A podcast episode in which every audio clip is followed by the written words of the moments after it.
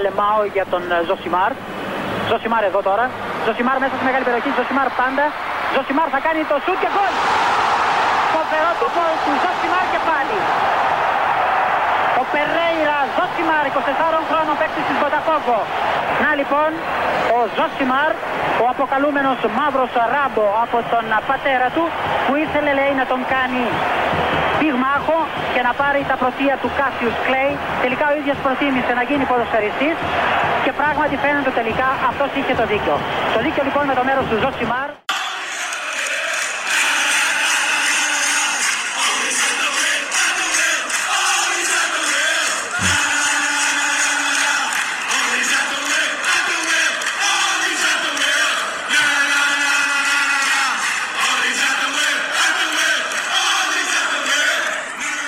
Θα μπορούσα να το αφήσω να παίζει για πάρα πολλή ώρα.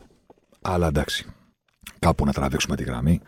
Να είμαστε και επαγγελματίες. Για όσους δεν το κατάλαβαν, ο ήχος με τον οποίο ξεκινήσαμε ήταν το σύνθημα για τον Όλε στο τιμόνι. Στους ρυθμούς του Give It Up. Πώς λεγόταν αυτό, έτσι λεγόταν. Baby Give It Up, κάτι τέτοιο. Όχι, μπορεί και όχι. Κάτι, δεν πειράζει. Θα μας το πούνε. Θα μας διορθώσουν.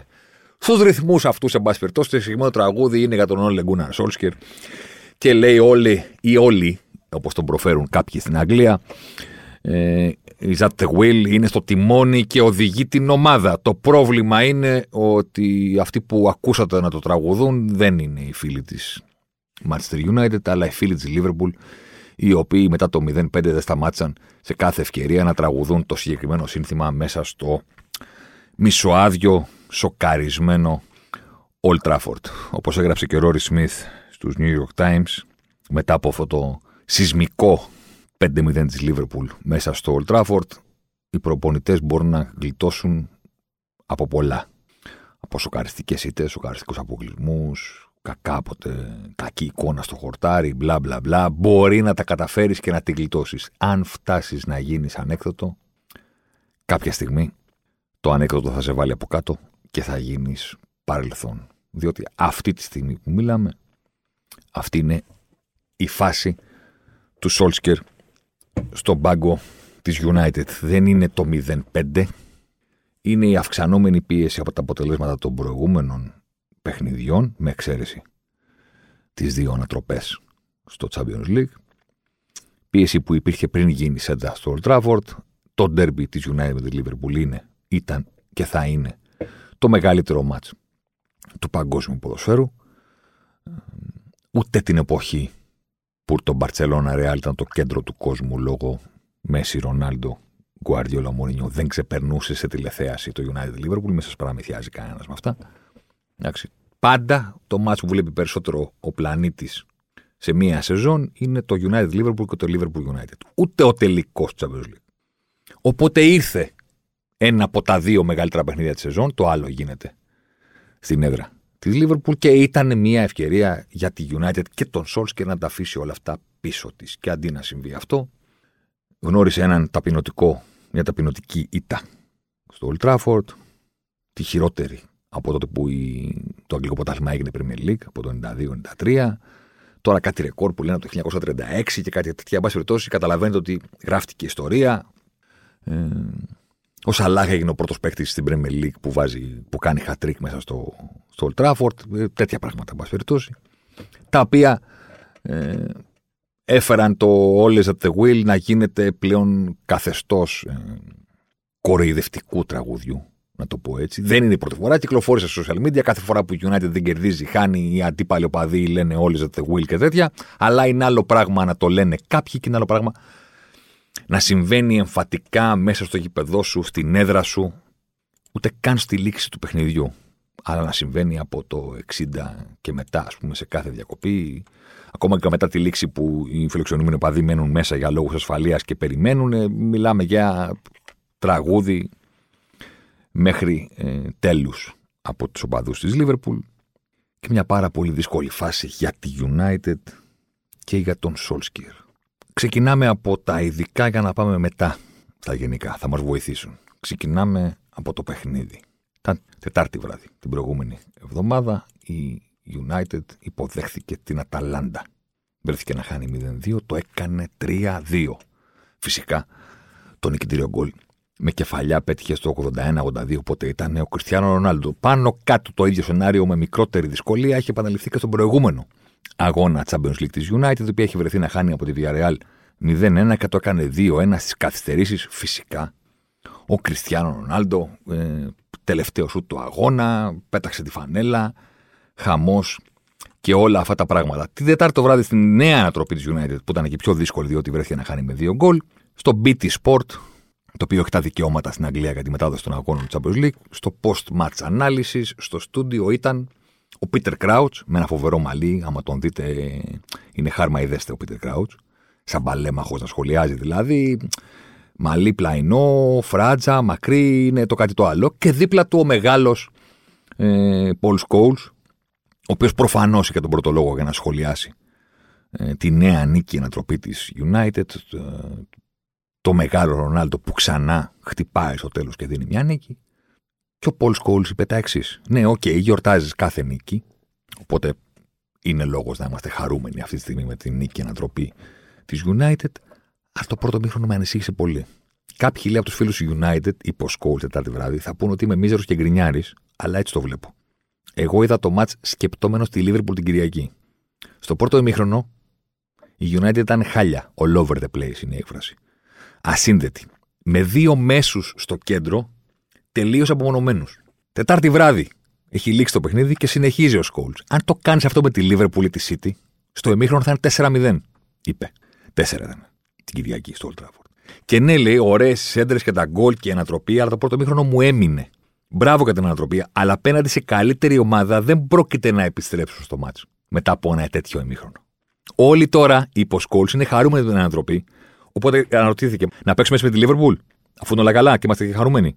Ήταν τόσο φοβερή, λέει ο Σκόουλς, τόσο καλή η εικόνα μας, όλοι είναι χαρούμενοι. Οπότε, OK, okay, ας το κάνουμε ξανά με τη Λίβερπουλ. OK, okay, ας το κάνουν, είπε ο Σκόουλς. And let's see what happens. Να δούμε τι θα γίνει. Φοβερή προφητεία, σπάνια προφητεία στο ποδόσφαιρο, όχι μόνο γιατί το έκατσε του Σκόλς στο 100% δηλαδή, λες, αν είναι δυνατόν, είπε ότι θα είναι 0-4 ημίχρονο και ήταν 0-4 ημίχρονο. Αλλά το ενδιαφέρον κομμάτι αυτής της ιστορίας ε, δεν είναι ότι βρήκε το σκορ του μηχρόνου.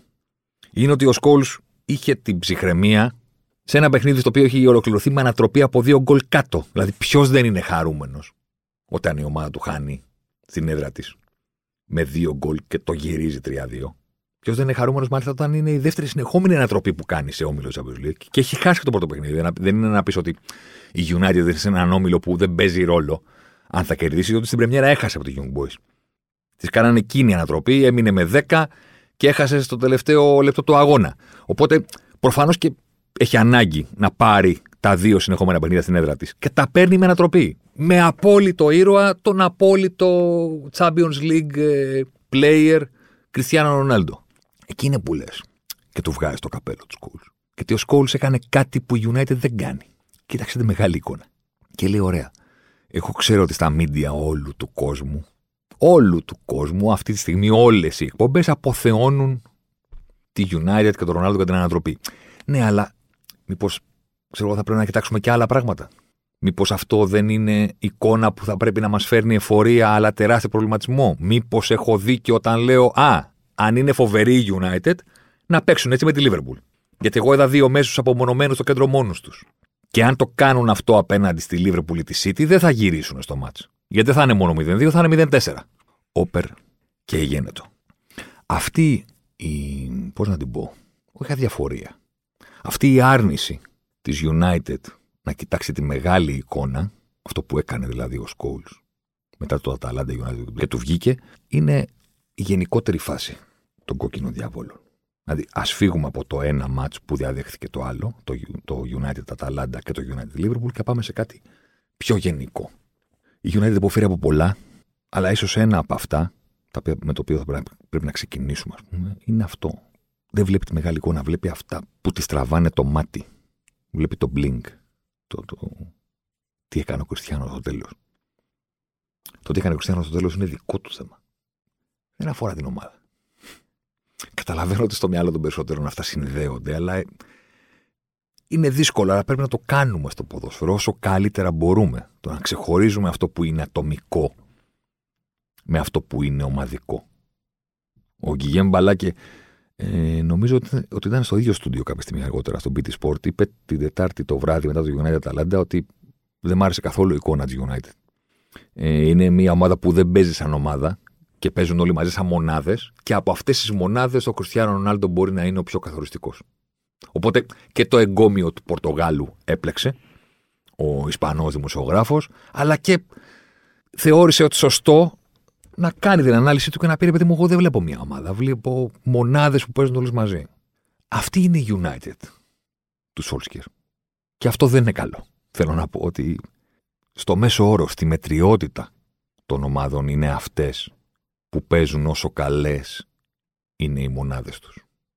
Αυτός είναι ο μέσος όρος.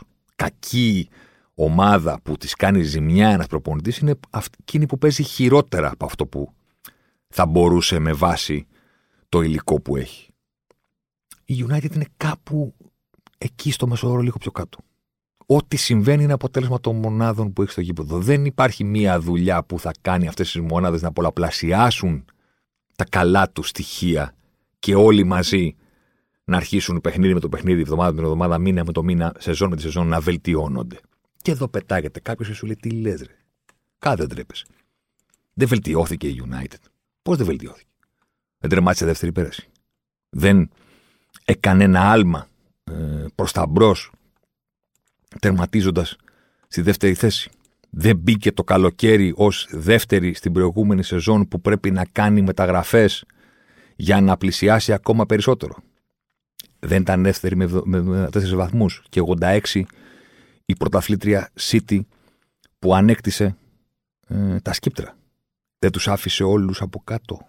Πέρυσι η United δεν έδειξε ότι ανεβαίνει. Από την τρίτη θέση που ήταν με 66, τη χρονιά που η Liverpool πήρε το πρωτάθλημα, 33 βαθμούς πίσω από τη Λίβερπουλ.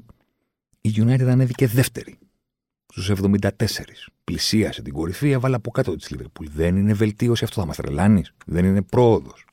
Και αυτό είναι που ερχόμαστε να συζητήσουμε. Ότι ξέρω ότι το κλισέ λέει ότι η βαθμολογία δεν λέει ψέματα. Αλλά τα περισσότερα κλισέ, παιδιά, έχουν εξαιρέσεις. Δεν λένε την αλήθεια. Αλλά η βαθμολογία μπορεί να λέει ψέματα. Μπορείς να βγεις δεύτερος και να κερδίσεις μία, δύο, τρεις, τέσσερις θέσεις στη βαθμολογία, επειδή χειροτέρευσαν οι άλλοι. Όχι επειδή η Sonic έχει βελτιώθηκες εσύ. Ή μπορεί απλά να είσαι τυχερός. Υπάρχει ρέντα. Υπάρχουν ομάδες που έχουν πάει ψηλότερα στη βαθμολογία επειδή είχαν μια φοβερή ρέντα στην αποτελεσματικότητα και συμβαίνει και το ανάποδο. Υπάρχουν ομάδες οι οποίες έχουν πάει πάρα πολύ χάλια διότι είχαν μια φοβερή γκίνια σε διάρκεια στην αποτελεσματικότητα. Παράδειγμα είναι η περσινή Brighton. Την έχουμε συζητήσει. Ήταν μια ομάδα για να είναι στην πρώτη δεκάδα άνετα, μη σου μπορεί να κυνηγά και την Ευρώπη. Έφτασε να παλεύει τον υποβασμό. Συμβαίνει. Φέτος δεν συμβαίνει. Και πηγαίνει καλύτερα η Brighton. Θέλετε να μιλήσουμε με αριθμούς πάρα πολύ εύκολο, παιδιά, πολύ απλό.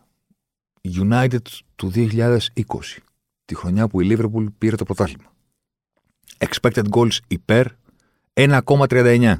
United πέρυσι, που βγήκε δεύτερη expected goals υπέρ το παιχνίδι 1,38. 0,01 η διαφορά στην επίθεση. Πάμε στην άμυνα. United 2020. Expected goals κατά, η απειλή που δεχόταν δηλαδή σε κάθε παιχνίδι τον αντίπαλο, 1,03 expected goals. United πέρσι, expected goals κατά, 1,03 ακριβώς η ίδια απειλή, στο δεκαδικό τώρα μιλάμε, και με 0,01 διαφορά στην επίθεση. Το expected goals difference, το πόσο καλύτερη δηλαδή είναι η United, ήταν η United του 20 σε κάθε παιχνίδι, ήταν 0,36 expected goals από τον αντίπαλο. Μικρή διαφορά για ομάδα η οποία στοχεύει ψηλά. Διαφορά για να τη φέρει στις θέσεις της τετράδας, αλλά μέχρι εκεί. Αυτή ήταν η United του 20. Των 33 βαθμών πίσω από τη Liverpool. Η United πέρυσι από το 0,36 expected goals difference πήγε στο 0,35. Δηλαδή έμεινε στα ίδια. Και έβαλε τη Liverpool από κάτω. Μόνο που αυτό ήταν η ιστορία της Liverpool. Όχι η ιστορία της βελτίωσης της United. Η United στο χορτάρι ήταν ίδια. Ε, προσωπικά το είχα κάνει και ένα tweet αυτό όταν έχασε τον τελικό του Europa League η United σε ένα τελικό με τη Villarreal άθλιο.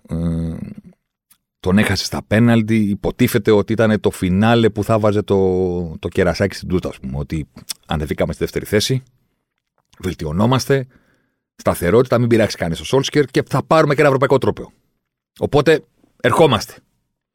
Δεν τα, πήγαν, δεν τα πήγε η United όπως περίμεναν οι φίλοι της στον τελικό. Και αφού ολοκληρώθηκε η σεζόν, είχα κάνει ένα tweet με ακριβώς αυτά τα στοιχεία. Ότι παιδιά, μην κοιτάτε τη βαθμολογία και συζητάτε για βελτίωση της United. Είναι ίδια σε σοκαριστικό βαθμό. Είναι στάσιμη. Ο ορισμός της στάσιμης είναι σαν να κάνεις καρμπόν δύο σεζόν. Είναι τρομακτικά δύσκολο να κάνεις καρμπόν δύο σεζόν στους δείκτες σου. Είναι σαν να βλέπεις την ίδια ομάδα. Έτυχε και πήρε κάποιους βαθμούς παραπάνω με κάποιες ανατροπές και γκολ στο τέλος και κατέρευσε η Λίβερπουλ. Η, η, η City πήγε πολύ πιο χαμηλά, δεν πήγε ξανά στους 90 κάτι βαθμούς. Οπότε σας δίνεται η εντύπωση ότι είστε κοντά. Κοιτάτε τη βαθμολογία και λέτε δεύτερη. Η United 12 βαθμούς πίσω. Θα μπορούσαμε να είμαστε και πιο κοντά. Δεν είστε. Δεν είστε. Το οποίο ήταν το, μοναδικό, το ένα από τα βασικά προβλήματα τα οποία αντιμετωπίζει η United και ο Solskjaer προκειμένου. Τον οποίο το αρχίζω και το βλέπω με φοβερή συμπάθεια και όχι, δεν το λέω ω παδό της Liverpool που θέλει να βλέπει κάποιον που πηγαίνει άσχημα στη United. Θέλω να πω ότι τον βλέπω με συμπάθεια διότι αναγνωρίζω τη μετριότητά του. Αλλά απ' την άλλη θέλω και να τον δικαιολογήσω γιατί όλοι περίμεναν κάτι παραπάνω πέρσι και θέλω να τους πω αυτό που είπα μόλις τώρα. Ότι περιμένατε κάτι παραπάνω πέρσι γιατί νομίζατε ότι περιμένετε κάτι παραπάνω φέτος, συγγνώμη, γιατί νομίζατε ότι πέρυσι έγιναν βήματα προόδου. Δεν έγιναν βήματα προόδου. ίδια είναι η United. Και ίδιος είναι και ο περιορισμένος τρόπος με τον οποίο την κοουτσάρει ε, ο Σόλσκερ. Έκανε ένα ωραίο tweet ε, ο Μάικλ Κούντμαν χθες, που είπε ότι τελικά τα τελευταία χρόνια η φάση στην Premier League και η διαφορά της Premier League της τελευταίας τετραετίας, πενταετίας με των προηγούμενων χρόνων είναι ότι οι λίγοι πραγματικά καλοί προπονητές, elite, για να χρησιμοποιήσω μια πιο σωστή λέξη, προπονητές, είναι τόσο μπροστά από τους άλλους, που οι άλλοι δεν γίνεται να μην φανούν μέτροι. Ενώ τα παλιότερα χρόνια σου λέει, λέει αυτός, μου άρεσε σαν λογική, είναι ότι προφανώς κάποιοι προπονητές ξεχώριζαν, αλλά δεν ήταν τόσο μεγάλη η διαφορά από τους υπόλοιπους. Τώρα είναι τόσο μπροστά, τόσο μα τόσο μπροστά ο Κλοπ, ο Γκουαριόλα και ο Τούχελ, βάλτε, τον, βάλτε τους με ποια σειρά θέλετε, δεν είναι αυτό το θέμα μας, που οι άλλοι δεν μπορούν να φανούν στην κατηγορία των καλών, που απλά δεν είναι τόσο καλοί όσο οι κορυφαίοι. Είναι τέτοια η απόσταση που υπάρχουν οι κορυφαίοι και οι μέτροι. Ή για να το θέσουμε κι αλλιώς. Ο Κλόπ ανέλαβε τη Λίβερπουλ λόγω των επιτυχιών που είχε κάνει σαν προπονητής. Στην Dortmund, πάνω απ' όλα, στην επταετία του αυτή και προηγουμένως είχε την επταετία στη Mainz. Η δουλειά του σαν ως προπονητής του έδωσε τη δουλειά στη Λίβερπουλ. Ο Σόλτσκε πήρε τη δουλειά στη United λόγω του τι έκανε σαν παίχτη. Υπάρχει τεράστια, χαόδης διαφορά στα διαπιστευτήρια που έδωσαν τη θέση στους δύο προπονητές που αναμετρήθηκαν στον ντέρμπι της Κυριακής. Και υπάρχει με αυτόν τον τρόπο αποτυπώνεται και η χαώδης διαφορά στον τρόπο με τον οποίο διοικούνται οι δύο ομάδες. Ξέρετε, κάνει κύκλους. Το ποδόσφαιρο κάνει κύκλους στη ζωή. Είναι εντάξει, OK, okay, φιλοσοφία. Με σοβαρούς έτσι φίλους του United που συζητάω, που είναι και στην ηλικία μου και θυμούνται. θυμούνται έχουν προλάβει τη Liverpool να είναι η ομάδα που στα 80 ε, κέρδιζε τα πάντα. Οπότε δεν έχουν αναμνήσεις μόνο από την εποχή της απόλυτης δυναστείας της United έχουν αναμνήσεις από τη Liverpool να είναι μεγάλη και τη United να προσπαθεί και μετά τελικά να τη φτάνει και μετά να την ξεπερνάει και μετά να την αφήνει πάρα πολύ πίσω. Και σε όλα αυτά, στο πώς έχει γραφτεί η ιστορία, ας πούμε, συζητάμε συνήθως το τι έκανε καλά η United, ας πούμε. Και ξέρουμε όλοι ότι ε, πάνω απ' όλα συζητάμε για το Ferguson. Αυτός είναι. Η επιτομή, το πρόσωπο της φοβερής ανεπανάληπτη δυναστείας που έχτισε η United. Ταυτόχρονα υπήρχε και μια ομάδα, η Liverpool, η οποία έκανε και τα δικά της λάθη για να μεγαλώσει την ψαλίδα από τη United. Δεν είναι μόνο ότι η United τα έκανε όλα καλύτερα από ποτέ στην ιστορία της, είναι ότι ταυτόχρονα υπήρχε μια ομάδα η οποία τα έκανε άσχημα. Δηλαδή, ακόμα και να μην υπήρχε η δυναστεία της United, η Liverpool πάλι θα είχε μείνει πίσω γιατί θα την ξεπερνούσε η Arsenal, θα την ξεπερνούσε οι υπόλοιπες ομάδες. Δεν ήταν ότι η Liverpool τα έκανε όλα καλά, απλά υπήρχε ο Φέργκη Και η United τα κάνει όλα καλύτερα. Το έχασε το τρένο της αλλαγής του ποδοσφαίρου εκείνη την εποχή η Λίβερπουλ. Το έχασε εμπορικά, το έχασε στα έσοδα, το έχασε στο γήπεδο που ξαφνικά παραδοσιακή έδρα, ιστορική, ναι, Anfield, wow, αλλά έγινε πάρα πολύ μικρό για τα επίπεδα της Premier League. Γιγάντωσε η United και έγινε παγκόσμια και η Liverpool έμεινε κολλημένη στο The Liverpool Way. Θα πάρουμε το Σούνε προπονητή. Πάρουμε το Roy Evans. Θα κάνουμε τα πράγματα όπως τα κάναμε πάντα γιατί είμαστε η Liverpool και είμαστε για δύο δεκαετίες η ομάδα που κέρδιζε τα πάντα και στην Αγγλία και στην Ευρώπη. Σας παρακαλώ πάρα πολύ που θα μας πείτε εσείς τι θα κάνουμε. Είμαστε η Liverpool, the Liverpool ways above all. Αυτή η διαχείριση από πλευρά των κόκκινων έβαλε και εκείνη τα δικά της χεράκια να βγάλει τα ματάκια της. Και να μεγαλώσει την ψαλίδα που ούτως ή άλλως μεγάλωνε υπέρ της United, διότι ε, έγινε ο κύκλος και ξαφνικά η United βρέθηκε από πάνω. Έχω την αίσθηση ότι με έναν τρόπο ζούμε την επανάληψη της ιστορίας. Η Liverpool αυτή τη στιγμή τα κάνει όλα πάρα μα πάρα μα πάρα πολύ καλά. Είναι η ομάδα που θέλουν να αντιγράψουν άλλες ομάδες. Η Μίλαν πριν από δύο χρόνια ζήτησε συνάντηση με τους ανθρώπους της Liverpool και τους είπε: Γεια σας, έχουμε το ίδιο πρόβλημα που είχατε κι εσείς. Είμαστε μια πάρα πολύ μεγάλη ομάδα η οποία περνάει μια φοβερή κρίση και είναι πάρα πολύ πιο κάτω από εκεί που θα έπρεπε να είναι. Θέλετε να κάτσουμε να μας πείτε μερικές ιδέες για το πώς το κάνατε. Να το κάνουμε κι εμείς. Έχει δρόμο ακόμα η Μίλαν. Δεν λέω ότι να έφτασε, αλλά ε, επέστρεψε στο Champions League. Είναι μία αρχή. Χάλια τα πάει στον όμιλο, αλλά εντάξει, είναι it's a long way. Η Liverpool είναι η ομάδα που κοιτάνε όλοι οι υπόλοιποι, ακόμα και οι κορυφαίε για να δουν τι κάνει τόσο καλά. Και σε κάθε περίπτωση, ακόμα και να μην την κοιτάνε, η ιστορία της επιστροφής της έγραψε και είναι σημαντική και είναι ιστορική για το ποδόσφαιρο.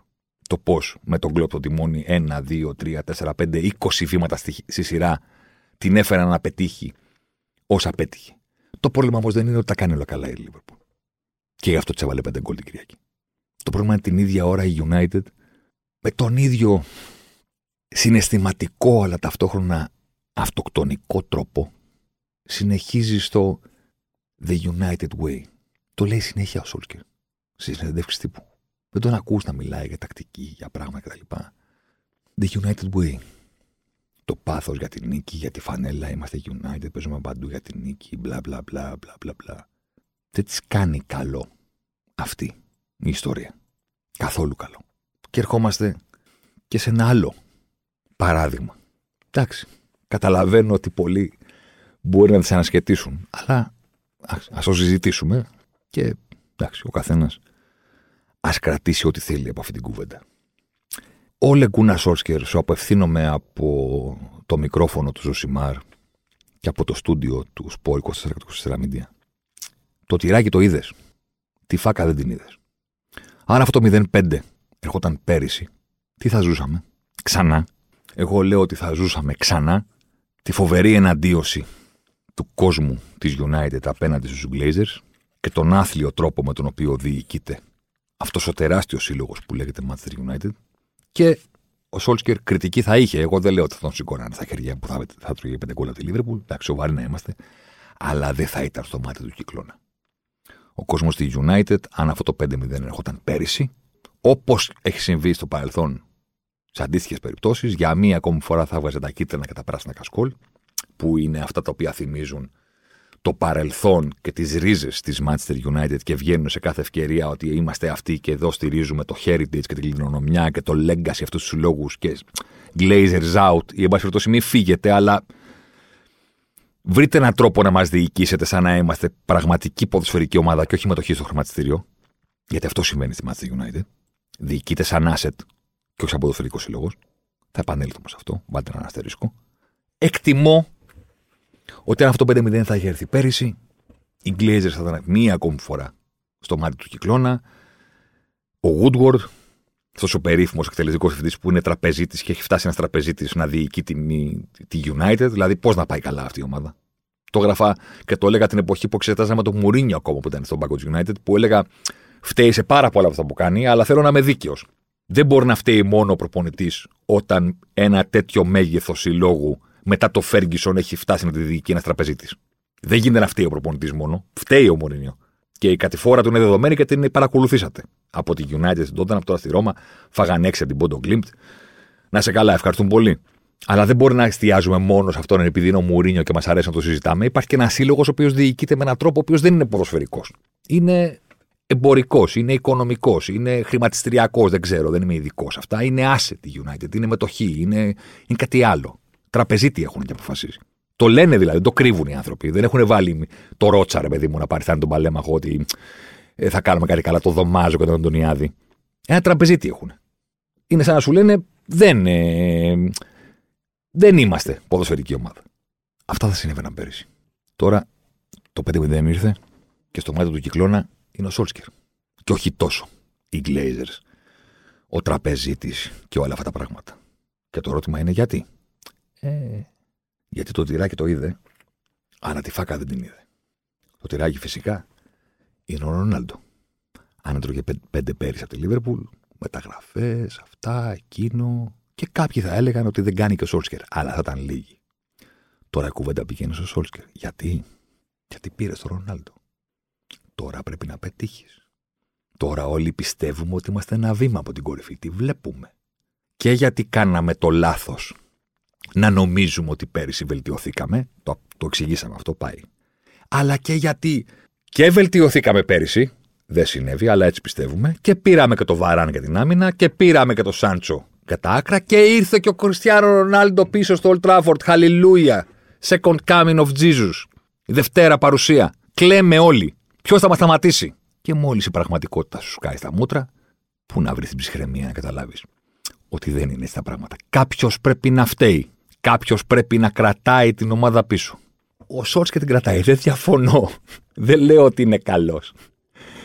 Λέω όμως ότι τους σκάει όλα αυτά στα μούτρα γιατί, γιατί πήρε τον Ρονάλντο. Για ρώτα και το Σάρι στη Γιουβέντους. Πώς τα πήγε. Γιατί οι προσδοκίες ανεβαίνουν στο ταβάνι, γιατί δημιουργείται η αίσθηση ότι είναι game changer. Αλλάζει τις ισορροπίες. Τον κλέψαμε μέσα από τη City. Εδώ έχει το συναισθηματισμό που λέγαμε προηγουμένως. Που δεν κάνει καλό. Θέλετε να τα βάλουμε κάτω; Να τα βάλουμε κάπου. Ποιος είδε την περσινή United και είπε ότι τη λείπει τον γκολ. Η περσινή United αποκλείστηκε από τον όμιλο Champions League και συνέχισε στο Europa και από τις αγγλικές ομάδες ήταν, ήταν αυτοί που στον όμιλο Champions League έβαλε τα περισσότερα γκολ. Και από τη Liverpool και από τη City και από τη Chelsea. Στα έξι παιχνίδια πέρυσι στους ομίλους Champions League, η highest scoring αγγλική ομάδα ήταν η United. Ποιος την είδε και είπε ότι τη λείπει τον γκολ. Πώς της λείπει τον γκολ της United; Έχει το Rashford. Τα καλύτερα χρόνια είναι μπροστά του. Συγκλονιστικός ποδοσφαιριστής, συγκλονιστικός άνθρωπος, συγκλονιστικός επαγγελματίας. Έχει τον Greenwood. Τον αναλύσαμε πέρυσι για το πώς η φόρμα του τον έκανε κάποια στιγμή να φαίνεται μέση, μετά κατέβηκε και μετά ισορρόπησε. Φοβερός φίνισερ με γκολ. Θέλεις βετερανό. Έχουμε στον πάγκο τον Καβάνη. 34 χρόνων, απόλυτος επαγγελματίας, ναβάχο, Ιδιάνος, με κάτι ζυγοματικά μέσα της μένα. 34. Υπάρχει ο Μπρούνο Φερνάντες, μαέστρος. Υπάρχει ο Μαρσιάλ, ο Καστίγιο του, του, του Ολτράφορντ, παιδί μου, μονίμως αντισμένος ότι του χρωστάει η ζωή, μονίμως συνοφριωμένος. Εντάξει, άστον αυτόν. OK. Okay. Πες ότι είναι περίπου χαμένη περίπτωση. Ότι δεν γυρίζει πίσω. Ράσφορντ, Γκρίνγουντ, Καβάνι. Τέταρτος ο Μαρσιάλ. Μπρούνο Φερνάντες, μαέστρος. Και φέρνουμε και το Σάντσο. Το Wonder Kid της Bundesliga, το Wonderkid του αγγλικού ποδοσφαίρου μαζί με τον Τζουντ Μπέλιγχαμ που παίζουν στην Bundesliga διότι στην Αγγλία δεν βρέθηκε χώρος, τους τα σκάσαμε και τον πήραμε. Νιάτα, Ράσφορντ, Γκρίνγουτ, Σάντσο. Παρόν ο Μπούρνο Φερνάντες. Βετεράνος που υπάρχει και είναι εδώ για να ξελασπώνει, καβάνι. Ποιος είδε αυτό το ρόστερ και είπε, Α, ξέρεις τι, χρειάζονται τον Ρόναλντο. Τον κάνουν τι. Και τρελαίνομαι, τρελαίνομαι για την φοβερή ατάκα που λέει ε, δεν μπορεί να έχεις δυνατότητα να πάρεις τον Ρονάλντο και να μην τον παίρνεις. Μπορείς. Μπορείς. Σε αυτό πάτησε ο Κριστιανό Ρονάλντο και τους έπιασε κορόιδο. ότι πάει στη City και τον παίρνουν και είπαν ξαφνικά σε μια κίνηση πανικού, ας πούμε, ότι πάμε να τον πάρουμε. Και όταν τον πήρανε, οι Glazers έβγαναν το όνομά του απ' έξω. Από την κουβέντα και από την οξύσωση. Δεν φταίνε. Φέραν το Βαράν, φέραν το Σάντσο, φέρανε και τον Κριστιανό. Ορίστε κύριε Σόρσκερ, με αυτόν τον υπέροχο κόσμο που λέγει και ο Αλέφαντος, και έδειχνε ψηλά και προχώρα.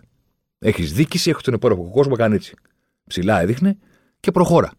Ναι, υπάρχει και μια εικόνα στο χορτάρι.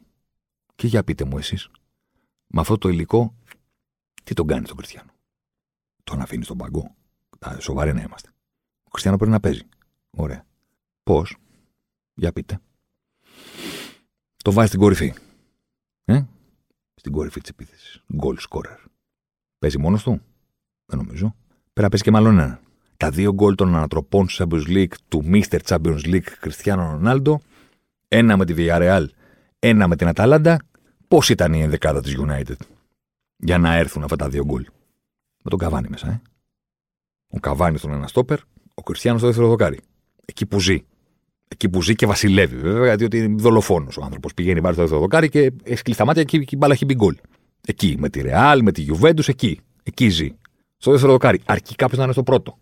Στην αρχική ενδεκάδα, μόνος μου στην κορυφή, γκολ μόνο με την Newcastle και την West Ham. Για να έρθουν τα γκολ του Champions League που έδωσαν τα πρωτοσέλιδα και τα ρεκόρ στον Κριστιανό, πρέπει να παίζει ο Καβάνι ταυτόχρονα. Πώς θα βγει αυτό; Θέλετε να πάμε και πιο κάτω; Ο Σόση για κάποια στιγμή κατάλαβε ότι δεν μπορεί να παίζει ο Ποκμπά σε δίδυμο, διότι ο νους του είναι συνέχεια μπροστά. Αμυντική ισορροπία δεν υπάρχει. Σκέφτηκε ο Σόλσκερ, ο Κακομήρη, τι να κάνω, τι να κάνω, να βάζω τον Ποκμπά στο πλάι. Αλά Ράφα Μπενίτες κάποτε, που είδε τον Τζέραρ και είπε: Παιχταράς είσαι, αλλά με σένα στο κέντρο δεν μπορεί να κερδίσουμε ποτέ κανέναν. Γιατί δεν είσαι ποτέ στη θέση σου. Έχει συμβεί αυτό και δεν το έχει πάρει κανείς χαμπάρι. Ο Μπενίτεθ, όταν πήγε στη Λίβερπουλ και βρήκε καλύτερο ποδοσφαιριστή του συλλόγου μακράν του δευτέρου του Τζέραρτ, έπαιρνε συνέχεια παίκτες στη θέση του. Γιατί ήθελε σώνει και να τον βγάλει από το κέντρο. Γιατί αποφάσισε ότι δεν μπορεί ποτέ να πετύχει αυτή η ομάδα με τον Τζέραρτ στο κέντρο. Οπότε πήρε τον Αλόνσο, τον Μασεράνο, τον Λούκας, οτιδήποτε για να σε πάρω από εκεί. Τον έκανε δεξί εξτρέμ το 2005, το 2006, συγγνώμη, μετά την Κωνσταντινούπολη και μετά τον έκανε δεύτερο δικό μαζί με τον Τόρε. Οπουδήποτε από το να παίζεις εδώ. Ο Ποκμπά είναι σε αυτή την κατηγορία. Τι σκέφτηκε ο Κακομίρη ο Σόλτσκερ να το βάλουμε στα άκρα. Ξεκινάει η σεζόν, παίζει ο Greenwood του κορυφή. Δύο μάτια, δύο γκολ. 18-19 χρόνων πόσο είναι. Ο Ράσφορντ έχετε από τραυματισμό. Και έχει το Ρονάλντο και τα ανατρέπει όλα. Για να παίξει πρέπει να παίξει με δύο. Πού θα παίξει ο Φέρναντε να παίξει με δύο; Πού; Πού είναι η θέση του στο 10 πίσω από το θετικό; Πού θα παίξει; Θα τον πας στα άκρα; Ακαλά. Άστο. Πώς θα γίνει αυτό; Οπότε μένει μία θέση για να παίξουν Ράσφορντ, Greenwood Σάντσο. Τρεις. Για μία θέση στα άκρα και να πάει ο Ρονάλντο με τον Καβάνι 34-1-36 ο άλλος στην κορυφή της επίθεσης. Λύνεται αυτό το πράγμα; Και ακόμα και να λυθεί με κάποιο τρόπο. Στο κέντρο, Φαντερμπέκ τον πήραν τον Άγιαξ, δεν τον έχει δει κανένας.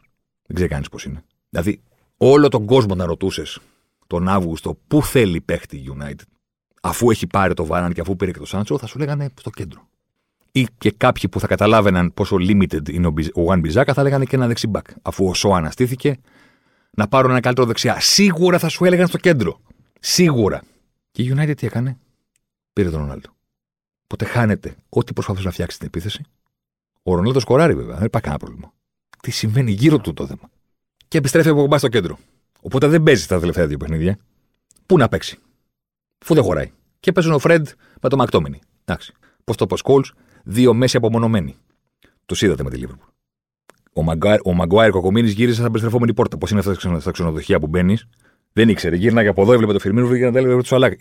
Δεν, ε, έχει πάθει βέρτιγκο.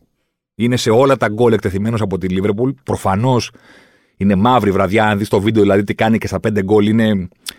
Λέτε δεν ξαναπέξει ποτέ αυτός, παιδί μου. Αλλά από την άλλη, η πραγματική ανάλυση πρέπει να γίνει πριν φτάσει η μπάλα στην τελευταία γραμμή της Λίβερπουλ. Πριν αρχίσει ο Μαγκοέρ να στείλει αριστερά-δεξιά και πάθει βέρτικο. Έτσι γίνανε, σαν να είναι περιστεφόμενη πόρτα. Ναι, πριν τι γίνεται; Πού το κέντρο, πού είναι η πίεση, πού, πού... με την μπάλα στα δίχτυα. Μπήκαν οι κόκκινοι. Κατό φορές. Ποια είναι η ισορροπία όταν έχεις τον Ρονάλντο στην κορυφή, ο Σάντσος στον πάγκο, ο Ποκμπά στον πάγκο και μετά υπάρχουν και κάποια άλλα πράγματα. Υπάρχει το τι κάνει η ομάδα όταν πιέζει. Πέρυσι, στην πίεση, στις μετρήσεις της πίεσης, στην επίθεση, ψηλά στο κήπεδο, η United ήταν η δέκατη ομάδα της Premier League. Να, δεν είναι σοκαριστικό το νούμερο. Κανένας δεν την είχε για κορυφαία ομάδα πίεσης. Εντάξει. Ότι πιέζουμε ψηλά και το κάνουμε, ρε παιδί μου, με ένταση και με σχέδιο. Αλλά δεν την είχε κανένας και μια ομάδα που περιμένει στο μεσογείπεδο. Ακριβώς στο μέσο όρο της Premier League ήταν η United. Δέκατη. Στη μέση. Στη φετινή Premier League, μετά από εννέα αγωνιστικές, η θέση της United στην πίεση στο τελευταίο τρίτο του γηπέδου, στην επίθεση δηλαδή, είναι στην πρώτη τελευταία θέση. Λιγότερο πιέζει μόνο η Newcastle. Που όπως ξέρετε, όσοι δεν έχετε δει, όσοι την παίζετε στοίχημα, ε, το ποδόσφαιρο δεν άρεσε και πάρα πολύ. είναι μια ομάδα που ζει στο δικό της μισό του γηπέδου. Εντάξει. Μόνο, μόνο τη Newcastle περνάει στην πίεση ψηλά στην επίθεση η φετινή United. Και εδώ αναρωτιέται κάποιος, ξέρετε καμία ομάδα καλή στην Ευρώπη η οποία δεν πιέζει ψηλά; Elite. Δηλαδή, ποιες είναι οι καλύτερες ομάδες στην Ευρώπη αυτή τη στιγμή; Να πούμε ότι είναι η Bayern, να πούμε ότι είναι η City, να πούμε ότι είναι η Chelsea, να πούμε ότι είναι η Liverpool, να πούμε αυτές τις τέσσερις. Ποια από αυτές δεν είναι καλή στο να πιέζει ψηλά; Όποτε θέλει. Εγώ δεν λέω θα το κάνει σε όλα τα μάτια, δεν λέω θα το κάνει και στα 90 λεπτά. Αλλά ποια από αυτή δεν έχει κορυφαία νούμερα σε αυτό το πράγμα; Τι σύγχρονο υπάρχει στο Man United Way το να είναι μετά από 9 αγωνιστικές η Manchester United 19η στην πίεση ψηλά στην επίθεση και να περνάει μόνο τη Newcastle; Έχω μπροστά μου το θέμα του Athletic από την προηγούμενη εβδομάδα που έχει τις πιέσεις αναπαιχνίδι των center for της Premier League πριν από τον Derby United Liverpool. Είναι το θέμα. Από τους παίχτες που έχουν παίξει center for, ούτε καν αριστερά-δεξιά. Δεν μετράμε τώρα για Σαλάχ και λοιπούς. Όσοι έχουν παίξει κορυφή. Με μήνυμου συμμετοχή 270 λεπτά. Πρώτος ο Ζαχά με 20. Μοπάιτς Μπρέντον με 20. Ζώτα 19,8. Στα μάτς που ο Πορτογάλος έπαιρνε τη θέση του Φιρμίνου που ήταν τραυματίας και έπαιζε εκείνος στην κορυφή της επίθεσης της Λίβερπουλ. OK, okay, καταλαβαίνετε ότι η κορυφή για έναν center είναι να κάνει 20 πιέσεις στο 90 λεπτό. Αυτή είναι η κορυφή στην Premier League. Ο Λούκας Μόουρα 19, ο Ινγκς 18,6, ο Μπάμφορντ 18,5, ο Γκαμπριέλ Ζεζούς City 17,8 και κατεβαίνει η λίστα. Εντάξει, ξέρετε ποιος είναι τελευταίος. Το θέμα είναι πόσο τελευταίος. Ο Ρονάντο είναι τελευταίος, γιατί είναι 36 και προφανώς ο άνθρωπος. Δηλαδή, εντάξει, είπαμε, τρελαθούμε.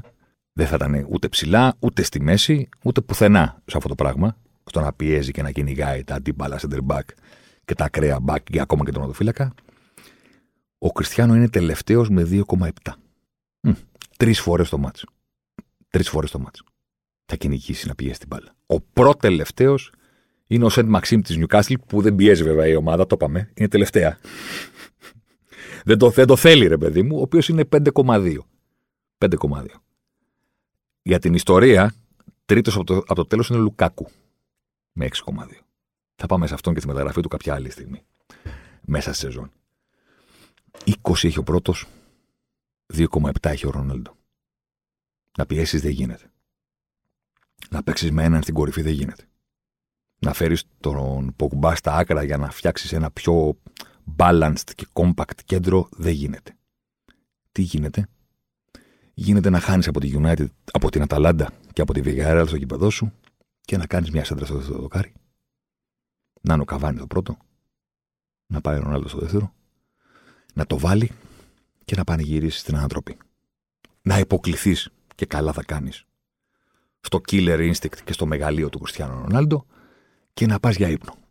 Εκτός κι αν είσαι ο Σκόλς, που δεν έκανε μόνο αυτό και δεν πήγε για ύπνο, αλλά είπε ωραία.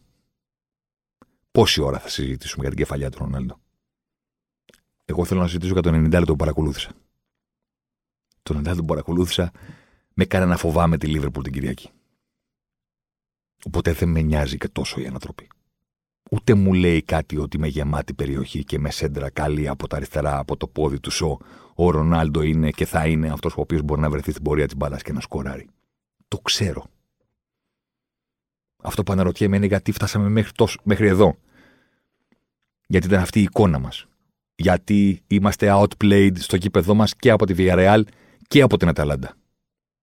Στο τέλος, ε, στο τέλος, πίεση, ο φόβος του Old Trafford, η φανέλα της United, μπαίνει και ο Καβάνι, γεμίζει η περιοχή, κάνουμε σέντρες.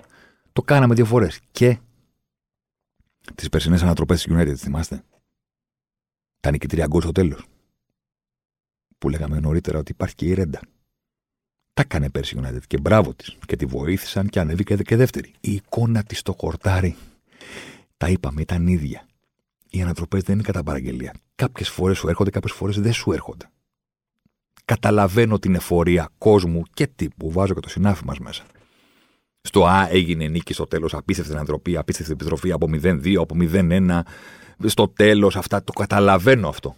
Αλλά αν θέλουμε πραγματικά να συζητάμε για τις ομάδες, πρέπει να συζητάμε για αυτό που είδαμε. Όχι για αυτό που πέτυχα στο φινάλε. Αυτό που πέτυχα στο φινάλε είναι για τον κόσμο. Να χαρεί λίγο. Πάμε παρακάτω. Να πουλήσουμε κανένα φίλο. Να βγάλουμε κανένα τίτλο. Αν θέλουμε πραγματικά να συζητήσουμε για την ομάδα, πρέπει να συζητήσουμε για το τι είδαμε. Για τα προβλήματά της. Για τα ζητήματά της. Καταλαβαίνω ότι δεν πρόκειται ποτέ να πείσω κάποιον φίλο της United που χάρηκε φοβερά με την επιστροφή του Κριστιανού, αλλά παρόλα αυτά το προσπαθώ ο Έρμος. Είναι άλλο πράγμα η χαρά και το συνέστημα και είναι άλλο πράγμα η πραγματικότητα. Και δεν δίνει απαντήσεις επειδή σκόραρε στο φινάλε. Γιατί η πραγματική ερώτηση δεν είναι αν μπορεί να το κάνει στο φινάλε. Πάντα θα μπορεί να το κάνει στο φινάλε. Δεν είναι σημαντικό το ότι συνεχίζει να το ξανακάνει. Το ξέρουμε. Σημαντικό είναι πώ είναι η United στα 90 λεπτά πριν σκοράρει ο Κριστιανό. Στα 81 λεπτά πριν σκοράρει ο Κριστιανό. Πόσο περισσότερο τρέχει ο Μπρούνο Φερνάντες τώρα που δεν πιέζει ο μπροστινός του. Πόσο limited είναι ο ρόλος του Μπρούνο Φερνάντες στο να είναι ο μαέστρος τώρα που υπάρχει ο Κριστιανό στην κορυφή. Το πόσο περιορισμένος είναι ο ίδιος ο Κριστιανό που αναγκάζεται να παίξει τη μόνος σου και πρέπει να μπει ο καβάνι για να βάλουν δύο γκολ. Αυτά είναι. Και έχετε το κύμα του σκόραρε πάλι ο Παχταρά και έβγαλε τη φανέλα και τα σαρώνει όλα. Και αυτή είναι η άρνηση της πραγματικότητας που ζητήσαμε στην αρχή. Όταν έχεις τον Κριστιανό, αυτός είναι η είδηση. Όταν χάνεις, εσύ είσαι η είδηση. Ο Σόρτσκερ το είδε το τυράκι, τη φάκα δεν την είδε. Αποκτήθηκε ένας ποδοσφαιριστής που συνολικά, συνολικά δεν μπορεί να βελτιώσει τη United. Μπορεί να τη βελτιώσει σε κάτι στο να είναι πιο επιθετική. Και το έχει κάνει φέτος. Α, δεν το κάναμε αυτό. Συγγνώμη. Κάναμε τη σύγκριση της United το 20 με το 21 για να δείξουμε ότι είχε μείνει στάση μας. Θα δούμε και φέτος. 1,38 expected goals είχε πέρυσι. 1,43 έχει φέτος. Αυτό είναι το Ρονάλντο effect. Λίγο πιο απειλητική. Τι συμβαίνει στην άμυνα την ίδια ώρα; 1,03 ήταν η απειλή που δεχόταν πέρυσι η United τα expected goals κατά ένα παιχνίδι. 1,26 είναι φέτος. Οπότε το expected goals difference της United, το πόσο είναι καλύτερη δηλαδή από τον αντίπαλο κάθε παιχνίδι, από το περσινό 0,35 που ήταν μικρό, έχει πάει στο φετινό 0,16. Τίποτα. Λίγο καλύτερο από τον αντίπαλο. Γιατί χειρότερευσε η άμυνα. Γιατί χειρότερευσε η άμυνα παρότι ήρθε ο Βαράν. Ξέρω ότι είναι τραυματίας, αλλά έχει παίξει, πρόλαβε να παίξει. Γιατί έχει χαλάσει η ούτως ή άλλως κακή ισορροπία της ομάδας. Γιατί έχει χαλάσει η ούτως ή άλλως κακή ισορροπία της ομάδας. Για τους λόγους που σας εξηγήσαμε. Και γι' αυτό και τα παιχνίδια της United, με εξαίρεση φυσικά αυτό το ταπεινωτικό 5-0, είναι στο όριο. 1-1 με το Southampton, 1-1 με τη Wolves. 4-1 του Newcastle, ναι, glory, glory, Κριστιανό Ρονάλντο, το ντεμπούτο του. 2-1 με την West 0-1 με την Αστοβίλα, 1-1 με την Everton. Βάλτε και τις δύο ανατροπές του Europa League, του Champions League, με συγχωρείτε. Όλα στο όριο είναι. Γιατί; Γιατί είναι ισοδύναμη η United και ο αντίπαλος. Όσο απειλεί, απειλείται. Και μετά πηγαίνουμε στο κέρμα. Εμείς το βάλαμε, εσείς δεν το βάλατε. Αυτό συμβαίνει. Μέχρι που να ε, βρεις το δρόμο της. OK, okay, κάποιον που τα κάνει λίγο καλύτερα, λέγε με Λέστερ και λέγε με φυσικά Λίβερπουλ που πέτυχε αυτόν τον ιστορικό θρίαμβο με 5-0 στο Old Trafford. Αυτή είναι η ιστορία. Ο Σόρσκερ να φταίει, φυσικά και φταίει. Αν φταίει για όλα, όχι δεν φταίει για όλα. United πριν από 10-15 μέρες πότε ήτανε, ανακοίνωσε ε, στον επίσημο λογαριασμό της στο Twitter την πρόσληψη ε, ενός data scientist. Του πρώτου data scientist που προσέλαβε η United για το δικό της τμήμα των Analytics. Η είδηση αυτή είναι... Πώς να το πω το παράδειγμα. Σαν να ανακοινώσει... Τι έχουμε, 2021 έχουμε σαν να ανακοινώσει το 2026 το Sport 24 ότι προσέλαβε social media editor. Το 26, σε πέντε χρόνια από σήμερα. Κάπου εκεί. Να τη διαβάσει κάποιος και να πει συγγνώμη. Το νούμερο ένα ΜΜΕ αθλητικό της χώρας τώρα προσέλαβε social media editor. Δεν είχε. Είσαστε στο ίντερνετ, είσαστε στο digital και δεν έχετε τόσα χρόνια social media editor, πλάκα κάνετε. Αυτό έκανε η United. Στην εποχή που τα analytics πλέον είναι mainstream, στην εποχή που η επανάσταση έχει ήδη συμβεί, δεν είναι μπροστά μας, δεν έρχεται. Το data analysis, το big data analysis, το scouting μέσω των αριθμών, τα expected threat, όλες αυτές οι νερντίστικες ιστορίες δεν είναι στο μέλλον του ποδοσφαίρου, δεν είναι καν στο παρόν. Έχουν συμβεί. Οι ομάδες που έχουν ήδη πετύχει μέσω των αριθμών είναι εδώ. Είναι η Bradford. Είναι η Midland. Είναι η Liverpool. Που πέτυχε όλα όσα ονειρευόταν μέσω αυτής της προσέγγισης. Έχει, έχει ήδη συμβεί αυτή η επανάσταση. Έχουμε ήδη τα αποτέλεσματά της Βρισκόμαστε πλέον στην κάλμα εποχή της. Είναι πίσω μας το κύμα των analytics και όλη αυτή η αλλαγή που έφερε. Τώρα πλέον τα ζούμε σαν κανονικότητα πλέον. Είναι mainstream αυτά που συμβαίνουν και πετάγεται η Manchester United παλαιοληθικά εντελώς και σηκώνει το χέρι το 2021 και λέει προσλάβαμε data scientist. Έσκησες. Σκίσατε.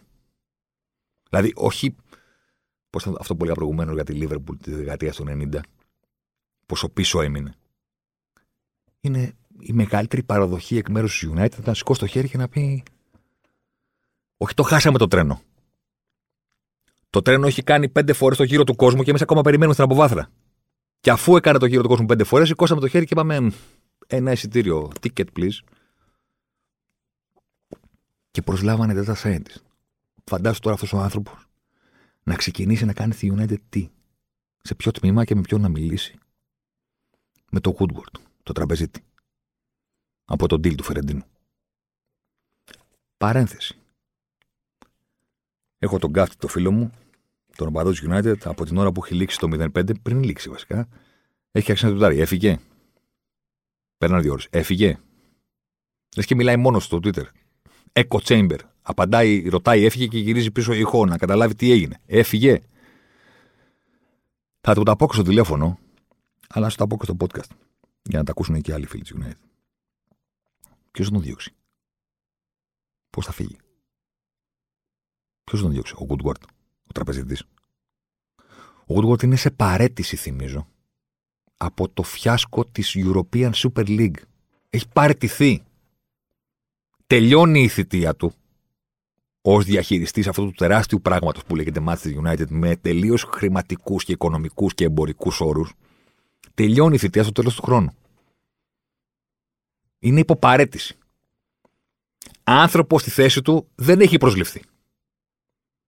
Συζήτηση για το ποιος είναι δεν υπάρχει. Οι Glazers, τα είπαμε, αντιμετωπίζουν το United αίματοχή στο χρηματιστήριο.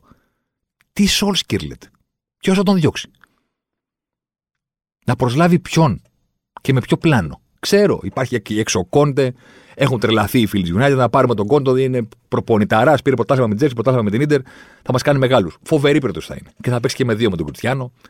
Θα δούμε πώς θα κάνει. Ποιος θα μιλήσει τον Κόντε; Ποιος θα διώξει τον Σόλκερ;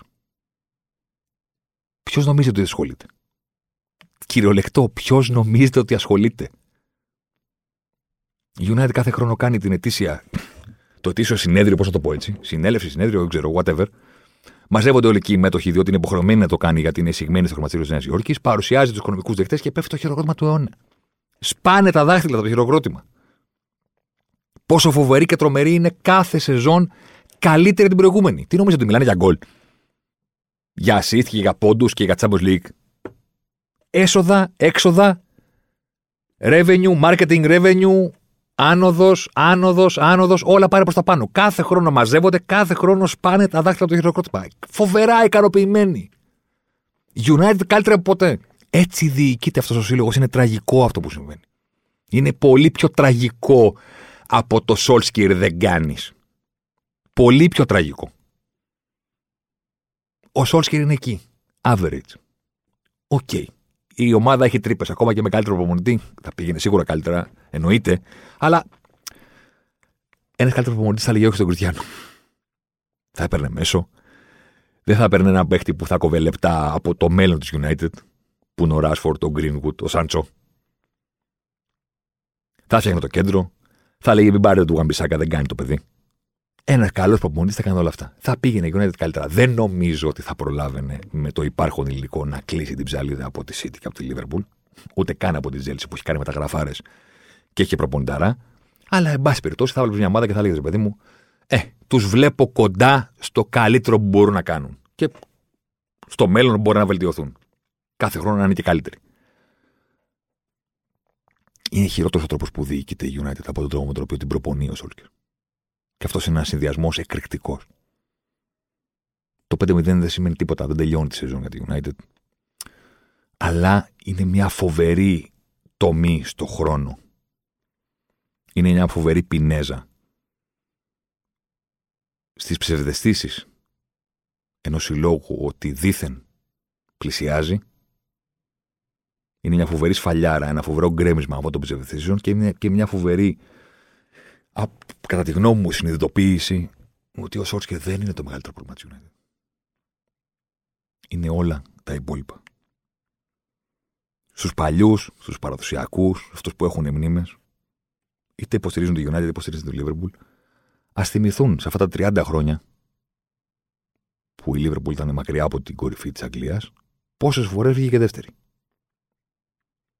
Α θυμηθούν πώς πέρασε εκείνα τα καλοκαίρια η δεύτερη Λίβερπουλ, πιστεύοντας ότι είναι ένα βήμα από την κορυφή. Και ας θυμηθούν τι έγινε μετά. Ένα βήμα από την κορυφή η Λίβερπουλ ήταν μόνο το 2019. Και το πήρε το 20. Τις προηγούμενες φορές που ήταν δεύτερη, είχε κάνει μια φοβερή προσπάθεια. Κοντά δεν ήταν. Όπως δεν ήταν κοντά και το καλοκαίρι η United. Που κοίταγε την ομολογία και έλεγε Πήραμε βαράν. Πάει άμυνα. Πήραμε Σάντσο. Πω, πω, πω, πω, φωτιές. Γύρισε ο Κριστιανό. Παναγία μου. Μην πάρουμε και το Champions League. Δηλαδή, Premier League, ρε παιδί μου, την κυνηγάμε για θάνατο. Μην πάρουμε και το Champions League. Πού ρε άνθρωπο; Πού; Με ποιο τρόπο; Είσαι λίγο, λίγο καλύτερος στον αντίπαλο. Σε κάθε παιχνίδι. Λίγο. Είναι κορώνα γράμματα. Και γι' αυτό πηγαίνεις. Νίκη. Ισοπαλία. Νίκη. Άλλες δύο νίκες. Ήτα. Ισοπαλία. Ήτα. Ήτα. Τώρα θα κάνει και νίκες. Μία πάνω, μία κάτω. Έτσι ήταν και πέρυσι. Απλά λόγω τύχης μάζευε κάποιος βαθμό παραπάνω. Καταλαβαίνω ότι θα πρέπει να μιλήσουμε περισσότερο για τη Λίβερπουλ. Καταλαβαίνω ότι αυτή είναι η μεγάλη νικητές, αλλά. Αλλά. Ε. Για το Σαλάχ σας τα πάμε. Μέσω του Σαλάχ, τη Λίβερπουλ την αναλύσαμε έγκαιρα. Πριν τα βάλει. Α πούμε για τη Λίβερπουλ το εξής, και ας ολοκληρώσουμε αυτό το podcast. Η Λίβερπουλ αυτή τη στιγμή έχει σπάσει τα φρένα περισσότερο από οποιαδήποτε άλλη στιγμή στην εποχή κλόπ. Θα μου πείτε, ωραία, μπράβο ρε, ωραίος είσαι. Αφού το βλέπουμε ρε φίλε, βάζει 5 γκολ, 5 γκολ, 3 γκολ, 4 γκολ, 5 γκολ, χαμός γίνεται. Ναι, OK. Okay. Δεν μιλάω γι' αυτό. Δεν μιλάω για τα γκολ που βάζει. Μιλάω για την απειλή της. Τα γκολ μπορεί να είναι και αποτέλεσμα ρέντας. Η Liverpool είναι τρομερό αυτό που συμβαίνει. Βάζει όλα αυτά τα γκολ τα οποία τα βλέπετε και δεν είναι ένα θέμα αποτελεσματικότητας. Βάζει αυτά που πρέπει. Στην Premier League έχει 25 γκολ. Έχει και ένα πέναλτι, τίποτε δεν μετράμε τα πέναλτι. Έχει 25 γκολ και τα expected είναι 25. Δηλαδή αυτό που βλέπετε 4, 4, 5, 3 από εδώ εκτός έδρας, γκολάρις κτλ. δεν είναι φόρμα. Παναγία μου, τα σουτάρει ο Σαλάχ και η μπάλα πηγαίνει μόνο μέσα, ο Μανέο, ο Ζώτα, όλοι αυτοί. 25 πρέπει να βάλει. 25 έχει βάλει. Δεν είναι φόρμα αυτό που συμβαίνει. Είναι η πιο επιθετική Λίβερπουλ που έχετε δει από την εποχή που ήρθε ο κλόμπ. Πόσο επιθετική, παραπάνω από τη City. Το οποίο δεν κατάφερε ποτέ η Λίβερπουλ τα τελευταία χρόνια που πηγαίνει κεφάλι με κεφάλι, στήθος με στήθος με την City στην κούρσα των τίτλων. Με ξέρεις βέβαια την περσινή σεζόν που η Λίβερπουλ ε, κατέρευσε και διαλύθηκε Ποτέ δεν ήταν πιο επιθετική ομάδα από την City. Πάντα η City είχε περισσότερες ευκαιρίες. Πάντα. Η Liverpool φέτος έχει 2,8 expected goals ένα παιχνίδι. Επαναλαμβάνω, 2,8 expected goals ένα παιχνίδι. Υπέρ της. Σε αυτές τις πρώτες 9 αγωνιστικές. Η City από το 17 μέχρι σήμερα το 2,5 δεν το έχει περάσει. Είναι σταθερά βέβαια πάνω από το 2 με εξαίρεση τη σεζόν του την προηγούμενη, που πήγε με άλλο τρόπο ο Γκουαρδιόλα να το πάρει. Σα τα έχουμε πει με άμυνα και έλεγχο. Τα θυμάστε από πέρυσι. Αν δεν τα θυμάστε, βάλτε να τα ακούσετε. Πατήστε like, πατήστε subscribe, follow, αυτά, Spotify, χαμός, Google Podcast, Apple Podcast κτλ. Το 2,4 δεν το έχει περάσει ποτέ η City τα προηγούμενα χρόνια. Ήταν σταθερά βέβαια πάνω από το 2,2, το οποίο είναι συγκλονιστικό αν το σκεφτεί κανείς. Το 18 είχε 2,24, το 19 2,34, το 20 2,41. Φέτος έχει 2,31. Η πιο επιθετική, η πιο παραγωγική ομάδα ευκαιριών στον κόσμο. Σταθερά. Και έρχεται η φετινή Liverpool και της λέει: Όπα, 2,8 εμείς. Είναι σαν να τρέχει ένας, με ένα αυτοκίνητο με 240 χιλιόμετρα και να το προσπερνάει ένα με 280. Αυτή είναι η φάση. Της κοστίζει, γιατί στην άμυνα απειλείται πολύ, με 1,2 expected goals, αλλά είναι ένα αποτέλεσμα του πόσο σπασμένα έχει τα φρένα ο κλοπ. Δεν έχει σχέση η Λίβερπουλ το πώς παίζει με το πώς έπαιξε τη χρονιά που πήρε το πρωτάθλημα. Εκείνη, εκείνη τη χρονιά ήταν, είχε έλεγχο πάρα πολλά των παιχνιδιών. Δεν άφηρε τον αντίπαλο να είναι καλύτερο από εκείνη. Με κανένα τρόπο. Με κανένα τρόπο. Και μπροστά τα κόλλαγε. Κάπως έτσι πήγε. Τώρα έχει σπάσει τα φρένα στην επίθεση. Δέχεται απειλή. 1,12 είναι τα expected goals κατά της Liverpool. Διπλάσια απειλή από τη City. Διπλάσια. 0,62 απειλή τη City. Περίπου διπλάσια. Αλλά στην επίθεση λες, όπα, όπα. Όπα, μπάστα. 2,8. Δεν ξέρω αν θα συνεχιστεί. Αλλά εξηγείται και τακτικά στο χορτάρι. Δεν ξέρω πόσο παρακολουθείτε τη Λίβερπουλ. Η Λίβερπουλ έπαιζε πάντα το 6 και τα 2 οχτάρια ήταν μπάστακες. Βαϊνάλντουμ και Χέντερσον και λοιποί δεν πατάγανε περιοχή παρά μόνο όταν έπρεπε να αποκλείσει η Λίβερπουλ Μπαρσελόνα. Τίποτα. Δεν μπαίνετε στην περιοχή. Ούτε assist θέλουμε από εσάς ούτε γκολ. Θέλουμε έλεγχο. Compact. Δύο στόπερ πίσω σας και τρεις μέση μπροστά. Ελέγχετε τα μπόσικα. Κλέβετε την μπάλα, κρατάτε την μπάλα. Κλέβετε την μπάλα, κρατάτε την μπάλα. Δεν θέλω δημιουργία, δεν θέλω τρεξίματα, δεν θέλω να τη χάνετε, δεν θέλω γκολ, δεν θέλω τίποτα. Γιατί, γιατί έχω δύο ακραίους μπακ και τρεις επιθετικούς. Εσείς, οι δύο στόπερ και τρεις μέση, κουβαλάτε το πιάνο και οι άλλοι πέντε το παίζουν. Ρόμπερτσον, Αλεξάνδρ Άρνολτ, Μανέ, Φιρμίνο, Σαλάχ. Αυτή ήταν η Λίβερπουλ του πρωταθλήματος και της προηγούμενης σεζόν. Ξαφνικά παίζουμε και η στην περιοχή. Ο Έλιο στην αρχή πριν χτυπήσει. Αυτή είναι η αλλαγή μεγάλη της Λίβερπουλ. Ότι ένα από τα δύο της οκτάρια είναι και αυτό στην επίθεση. Οπότε ξαφνικά ο Σαλάχ σας τα πάμε. Και ποιος; Φιρμίνο σκοράρι, Ζώτο σκοράρι, Μανέ σκοράρι. Τι θέλετε; Γιόλο. έβγαλε τον κόφτη, ο κλόπ, παιδί πώς το λένε. Είχε φτιάξει το εργοστασιακό αυτοκίνητο να πηγαίνει μέχρι 220 και έβγαλε τον κόφτη, τον έσπασε. Σου λέει πήγαινε όσο πάει. Πόσο πάει, κάτσα να δούμε, πατά το. Και έχει φτάσει η Λίβερπουλ στο 280. Και ακόμα δεν ξέρουμε. Μπορεί να πάει και παραπάνω, ξέρω εγώ. Δεν είναι φόρμα αποτελεσματικότητας, δεν είναι τα γκολ που τη έλειψαν πέρυσι γιατί θα επιστρέφει το ποδόσφαιρο φέτος. Είναι μια ομάδα που αποφάσισε να γίνει πιο ευάλωτη αμυντικά και είναι πιο ευάλωτη αμυντικά και απειλείται και δέχεται γκολ. Και ακόμα και από τη United στο 0-5 δέχτηκε ευκαιρίες. Και από την Ατλέτικο προηγήθηκε 0-2 και την σοβάρισε στη 2-2. Αυτά δεν συνέβαιναν στην παλιά Λίβερπουλ, την καλή εννοώ, του 19-20. Και σου λέει, ωραία, θα δεχόμαστε μεγαλύτερη απειλή πίσω.